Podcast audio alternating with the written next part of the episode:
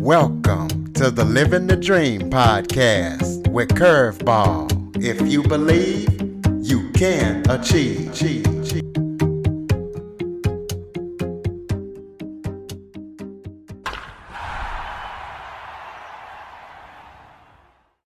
Welcome to the Living the Dream with Curveball podcast, a show where I interview guests that teach, motivate, and inspire.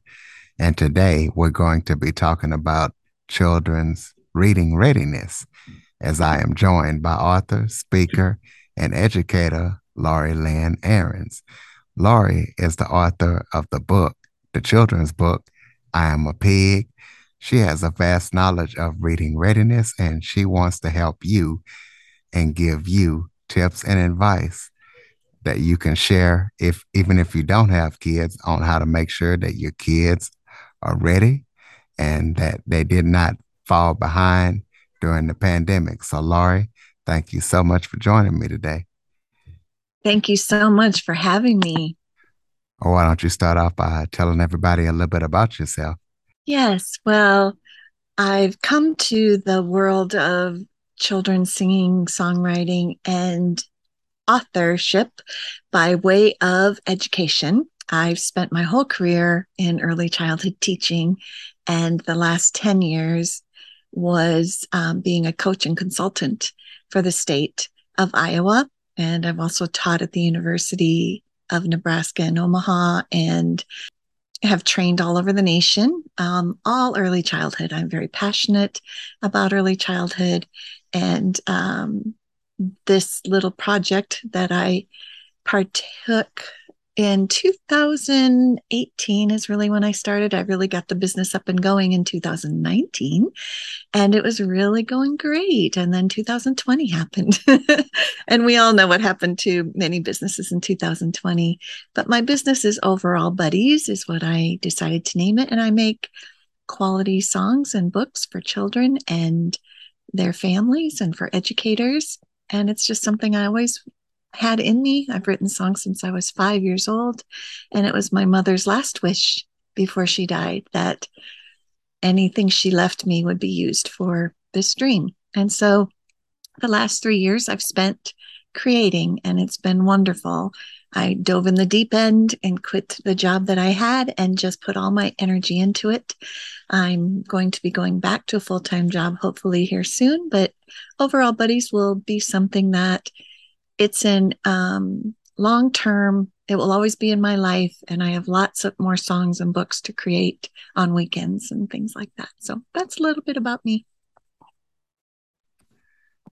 So tell us about the type of songs that you create for children. The type of songs I create for children are a variety. I want my songs to, if they can, tell a story, so that children have things to talk about in the songs. Some I want them to move and dance. I want them to celebrate themselves and each other. And those are the things I really strive to create with my songs. And also the lullabies, of course, are somewhat self-explanatory. When I decided what is my why, Curtis, I said I wanted to create music and videos that would bring children and the adults in their lives together. Whether that means they're going to cuddle, whether that means they're going to laugh because they're snorting in the pig song together and it always makes them laugh, whether it means they're going to be clapping hands and hugging and high-fiving. I wanted all that closeness to happen because music brings us together. And so I'm one of the things that I say in my songs to also bring us together and celebrate us. Well, give us some tips for parents that are looking for ways to foster reading and instill that in their kids. Oh, I'm glad to. There's 4 things that I've boiled it down to, basically. Number 1, let them see you read. And it doesn't have to be a novel or anything that you're reading, just the day-to-day things that you do. It's important to show children that print has meaning. And so even when you're reading ingredients in a food package, read them out loud and tell your child why you're reading them and what you're looking for and how grateful you are that those words are there to tell you what's in that, so you know what you're eating. Read cleaning instructions on a garment if they're around you watching laundry, or even better, helping you with laundry in some way. Let them hear that self-talk. Oh, I see this is made of cotton and it can shrink, so it tells me I have to wash it in cold water. Things like that. I read the newspaper, magazines, letters, I hesitate to say phone, but I know that's really a big part of our lives. So tell them, I'm reading this text from your grandma and things like that, and show that reading has joy. That's the first thing. Let them see you read. And then number two is similar, but it's pointing out print in the environment. This is also models for them that print has meaning. So when you're riding in the car is the perfect time to point out stop sign and say, oh, that says stop, S-T-O-P. That says stop. And I bet you'll see another stop sign. And then they'll start saying, that says stop. That's right. You're a reader. And the more you can say, look at your reading, because that is reading. Recognizing words is a beginning to reading. And the other thing, children know what the Target sign looks like, usually, and the Walmart sign or McDonald's. And you can start really pointing that out, that they're reading with those words that they see every day. And you can go even further to just talk about McDonald's starts with M and M says, and those things. When you give what I call dosages, you give lots of dosages of words that are in the world and letters, and not overdoing it, but you don't miss the opportunities to do that, right? So when children start seeing themselves as readers and they start saying, I know that says Target, that's a T, things like that, they gain their confidence in it. And that transfers really well into the classroom. And most preschool teachers and kindergarten teachers are really good about using environmental print and having possibly an environmental print book from their neighborhood in their classrooms, and children start getting really confident in their reading. Number three is to read and talk to your child.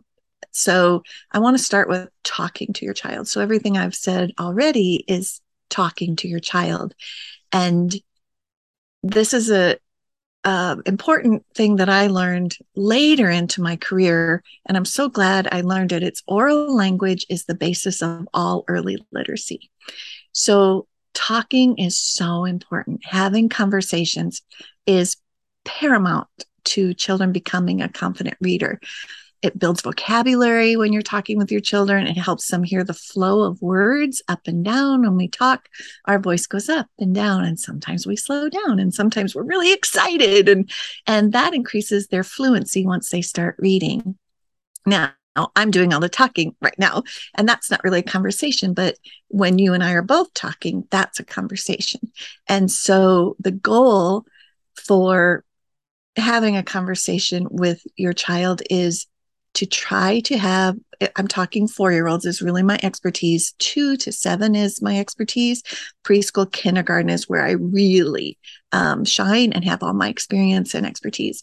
So around those ages, you want to strive for 4 to 5 exchanges. So you've got to start thinking of questions like, well, what was your best part of your day today? And get them to answer you, and then say, well, tell me more about that. Or what was the first thing you did when you built this tower? Did you have any problems when you built this tower? How did you solve that problem? And getting them to talk back to you. So that's a conversation. And then reading to your child. And this is where families can get so overwhelmed. And they think, oh, I have to read 4 or 5 books a night. No, I say one quality book is enough, because it's about the quality, not the quantity. And the quality time with a book includes finding that quiet time to just breathe slowly and be in a soft place to settle in with your child and pull your child close and just share that intimate conversation, which is what a book is. It's an intimate conversation. It can be funny. It can be a soft, gentle book before bedtime. There's no pressure. And you can gently, gently inject some of those dosages about words and sounds of word letters at the same time, especially if you get a quality book, because raising readers is really just about joy. They have to have joy and meaning, and you can get that from one good quality book. And then the fourth one is, and we can talk about what makes a quality book too as a follow-up if you want, but the fourth one is something that's near and dear to my heart, is utilizing the power of music to support and then enhance those literacy skills. So if your child has a favorite song, for instance, Itsy Bitsy Spider, let's just take that one that everybody knows. If you go to the library and look up Itsy Bitsy Spider children books, you're going to find 4 or 5 of those. Why? Because when children know a song like that, they already are familiar with the words, right? So when they go to the book, you start reading it, pointing to the words as you go. They're like, oh, and they see that you're pointing to the words. It's like, you know these words, let's read it together. So the power of music is, music lights up our whole brain. So when you use a song that children know, and then you attach it to a book, or even just write it, you can write it out, their brain is really engaged for learning. We've seen that, like when you see videos on YouTube with Alzheimer's patients and they can't remember their family's names or what happened 2 minutes ago, but they can sit down and play a piano piece that they used to play when they were 10 years old. That's because music lights up our brain for learning. And so that is why I put my song, I'm a Pig, into a book for that exact reason. Speaking of books, let's talk about what would you consider, or what does make a good quality book? Okay, so a quality book is, number one, when you open up a book, a children's book, and you really want to be able to use it for early literacy, which every book we want would like to do that, is the print interesting? So there are these great books out there that have been made into like series on TV and stuff, but I would get so frustrated as a teacher to read those books. The pictures were great, but the words were so tiny at the bottom, and I couldn't utilize any of the early literacy skills with print with it. And I thought, boy, that's a missed opportunity. So look for interesting print and simple text, so it's not too complicated. But you also want to have some unique vocabulary. But remember, unique vocabulary to a 4 and 5-year-old isn't necessarily unique to us. The word faucet is not unique to us, but it's unique to a young child. So it's important to see, is there some interesting vocabulary we can talk about and expand upon? Repetitive text is really helpful in a quality book. Why is that?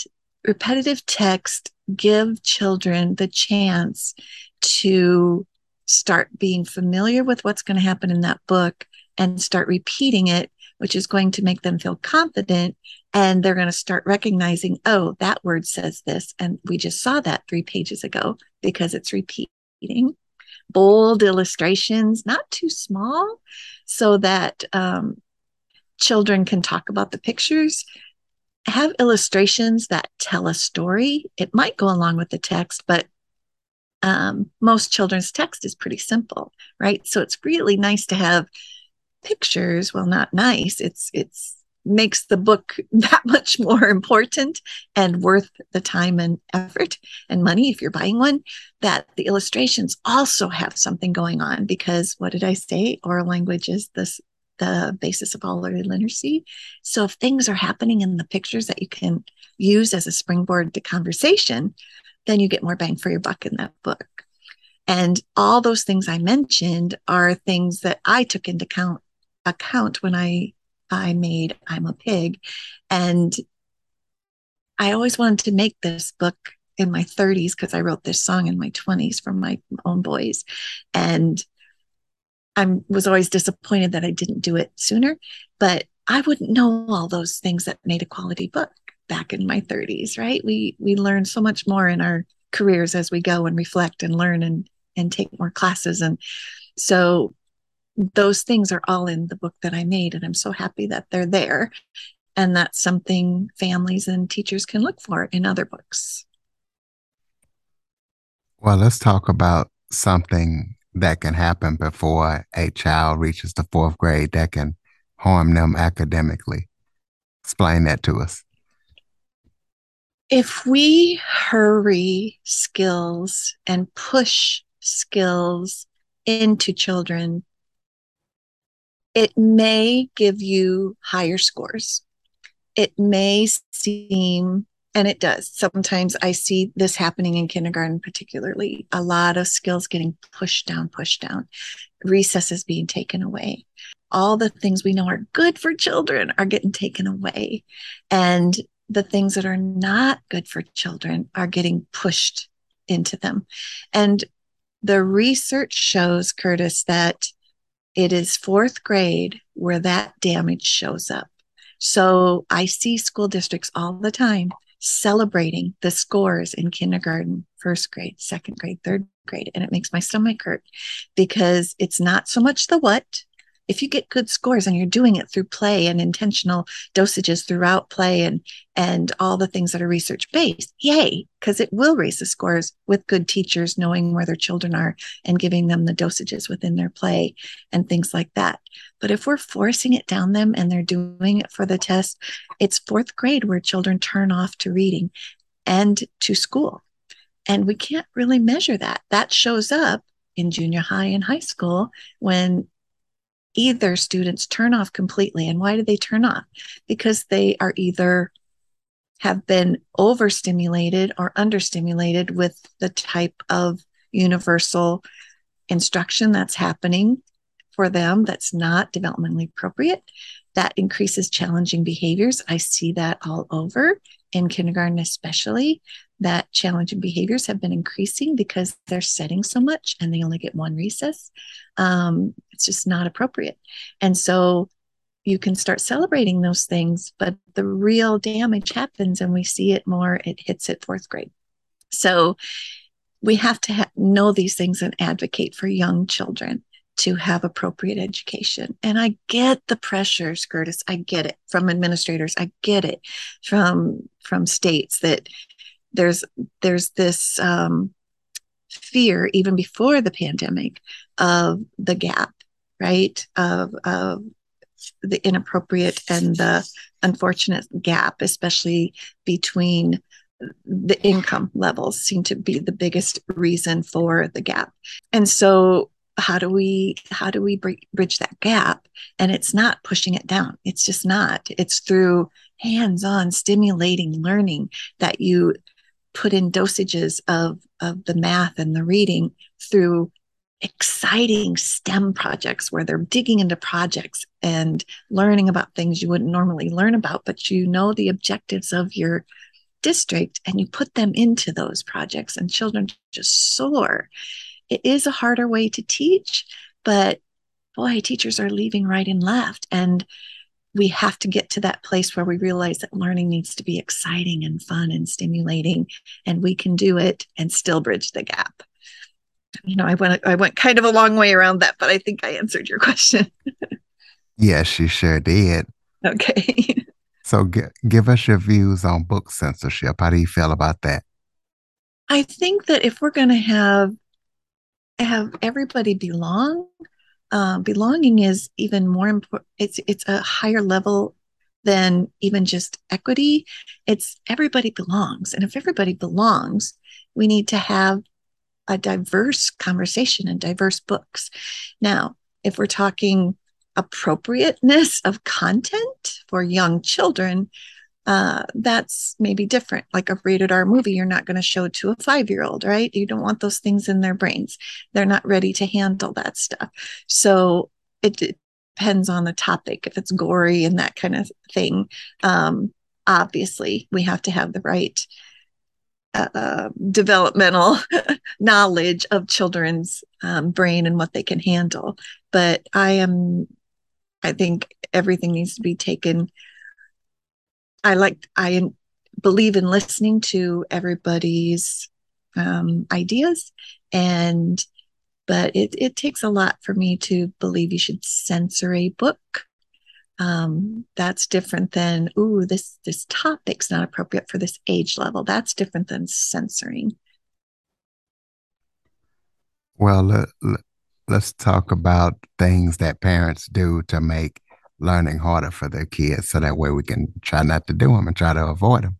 I think what I can do is kind of turn that around, if you don't mind, to how can parents make it more positive? Because it's not that. Yeah, that's fine. Yeah, I'm so careful about ever saying somebody makes it worse or better. Because it, when we know better, we do better. So to make a positive school experience, here's some things you can do. You can create a team with your teacher, with your child's teacher. And how to create that team is volunteering, even if it's very small, even if it's, say, hey, I will cut out something for you once a month, or I will bring something for you this month. Making sure to read the emails or the Facebook pages or the notes that are sent home in your child's backpack. But let the teacher know your appropriate and best communication so that they can meet your preferred style of communication. A lot of teachers, especially new teachers, don't think about that. And all it is a gentle, hey, have you ever thought about just using this app? Or I really prefer text if you're able to do that. So that's, just keeping that team going and the communication open. Because then when and if there is a conflict or an issue, you've already built that team relationship with the teacher. And it's not so much the teacher and the parent that benefit from that. Who benefits the most when they see that their teacher and their family working together for their best interest? It's the child. The positive experience for a child is to see that the people that are in charge of them and that care for them are working together and care for each other. So that's the benefit of really working with your child's teacher and giving them the benefit of the doubt, and they'll give you the benefit of the doubt when things happen, right? And the other thing that families can do to make it easier for their child and a more positive experience is create that positive and consistent bedtime, right? We all need that, and morning routine. And you don't have to overthink it. I tell families, don't make it harder than it has to be for yourself. It can just be that after dinner is when we're going to read a book, and then we brush our teeth, and then it's bedtime, right? Or, it can be three things, and listen to music at that. And so talk with your child, what they like. Parents are their child's best expert, and just make it very easy, but keep it consistent. And the morning routine, the same. Try to keep it very consistent. And this is hard. For parents that are listening that are overwhelmed, I understand. I understand, and I've been there. After my divorce, my boys were, and I think it was 4th and 5th grade, and it pretty go. Divorce really hard, and families deal with all kinds of trauma in their lives, and sometimes are barely hanging on by a thread. And I know it's hard. And what I can tell you is that just keep in there, breathe, and settle in with your child, and do those routines will make a huge difference for both of you, So, and I have a funny story to tell that I always told at my parent meetings, my family meetings, that there's a story of a child that was in a kindergarten classroom, and they were having a really rough day. It was just a rough day. And the teacher just sat them down at the end of the day and smiled and said, oh, this has been kind of a tough day today. But she said, let's all go home, take a bath, and come back, and we'll start fresh, right? So the child goes home and tells their parents, my teacher said I have to take a bath, right? So it's the story is funny, but what I use it to illustrate is that believe half of what your child says about what happens at school, and I'll believe half of what your child says about what happens at home, because those stories come to me too. And so the point of the story is not only that, but if there's ever a question, talk to the teacher, take a breath, hold back judgment. That goes for teachers and families. And just have that conversation with the teacher. Say, hey, my son or daughter said this, and can you tell me more about what happened today? And that will, all of that will make it easier for your child. Well said. Can you tell us about your book and what readers can expect when they check it out and where we can get it? Well, my book is so fun. It's based on my song, I'm a Pig. And you can listen to I'm a Pig on any streaming site. You just search I'm a Pig by Overall Buddies, and it should come up for you. And we have a video on YouTube with children that act out the story.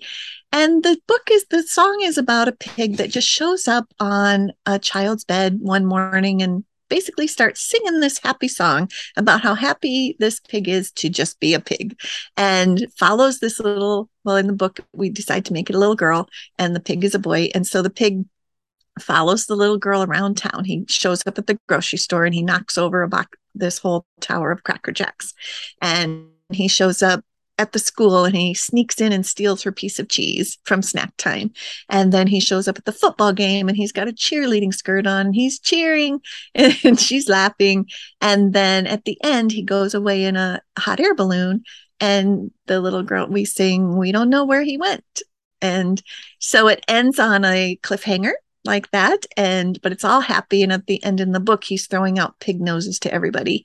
And so it's a very fun, silly song that kids get to snort in. And just once they just sing the chorus and they have one little snort in the chorus, and they seem to love it because it's my most requested song. And parents and teachers and librarians have told me for years that I need to make a book out of it. So I did a Kickstarter and I raised $10,000 in 11 days. And got this book made because I have this wonderful illustrator, Emily Baum, who she allowed me to keep all of the copyrights for paying her a little extra. So a lot of my Kickstarter, the majority of my Kickstarter money went to my illustrator. And I penciled all of the illustrations because one of the things I want people to look for in a quality book is that things are happening in the pictures that aren't necessarily in the words, that there's other things happening that you can talk about. So in my picture, there's other things happening that the pig's doing besides what the words are in the song. So there's this whole springboard to lots of conversations. And also in my YouTube videos, I have a puppet that talks with me and his name is Obi. And in the book, the little girl has a stuffed Obi and it's hiding in the pictures. So there's a third layer that families and teachers can talk about. Where's Obi in the pictures? And that is very mathematically grounded because positional words are mathematical concepts: above, beside, under, on. So I teach families to say, tell me with your words where you see Obi, instead of just pointing. Like 2-year-olds, of course, just point. But older kids, I say, have them try to tell you 3 different ways that they can describe where Obi is. So I demonstrate that. And and I also suggest don't talk about where the hidden Obi until like your 3rd reading, because then that's all the children will want to talk about is where's Obi. I learned that. But it's fun. So there's a lot that's happening in my book. And I'm really excited and really proud of it. I'm older now and I'm a grandma actually. So this is something that I've always wanted to do, as I said, and to have it out in the world, Curtis, is pretty overwhelming and wonderful. And so many friends and family help support to get this book out there. And I'd love to have it in children's hands and have them reading. And a grandpa sent me a video of his 1.5-year-old squealing when she saw Obi. She was like looking for Obi in the pictures and went, and just squealed. And I'm like, oh, that's success right there, right? If you're going to measure success, when a child's squealing with delight about something you created, it's like, okay, it's good. Absolutely. And congratulations on that. Thank you. Thank you. Any other projects that you're working on that people need to know about? Well, I have probably 100 more songs to get out. And I'm going to work on getting into the studio and little by little making more songs. And so people can just kind of watch out for that. Follow Overall Buddies on Instagram and see what I'm up to. I've taken a break from it just because I had to kind of reflect, reevaluate, reorganize this summer. And that's when I decided, you know what, I need to go back to getting a full-time job. Overall Buddies isn't going away. And I'm so lucky, Curtis, because I have two things in my life that I love, I'm passionate about, and I have skills for, and that can serve people. And one is my music for children and videos. And the other is working with teachers and preschool programs. And so I just feel really fortunate to have two ways that I can go and be of service in this world. And so that's one of my projects, is going out and being a director now. But people can watch for things happening now and then with Overall Buddies. And like I said, they can follow my website is overallbuddies.com. And most of the things will be on there. Or like I said, they can follow me on Instagram or Facebook. Just search Overall Buddies. They'll find me. Gotcha. Well, the last thing I'd like to do before we close it out is, you say a lot of people request a pig song. Can you give us a little sample of it real quick to close it out? Yeah, of course. Well, shoot, I don't have my guitar. It's upstairs. I can sing it without the guitar. Or I can give you some background music if you want. On do it. Yeah, I can do that. I can pull do up it my however head. You feel is best. I think you might like. They might like some background because I did that when I go and when I sing at libraries and things. I have this background, so they hear. I have some wonderful people that have played on my songs, and so then they can hear some other people like Perry Burkham, who plays the. I call him when he needs to play the fancy guitar for me. All right, I'll just do a little bit for you. I woke up one morning to a bright and sunny day. There was a pig sitting on my bed, and this is what he had to say right away. I'm a pig, and I'm happy that I'm such. Thank you very much. I'm a pig. I'm a pig, and I'm happy that I'm such. Thank you very much. I'm a pig. La la la la la la la la. I'm a pig. Now it's your guitar. And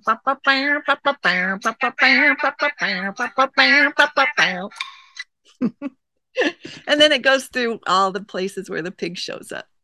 That is enough? Sweet. Ladies and gentlemen, Overall Buddies.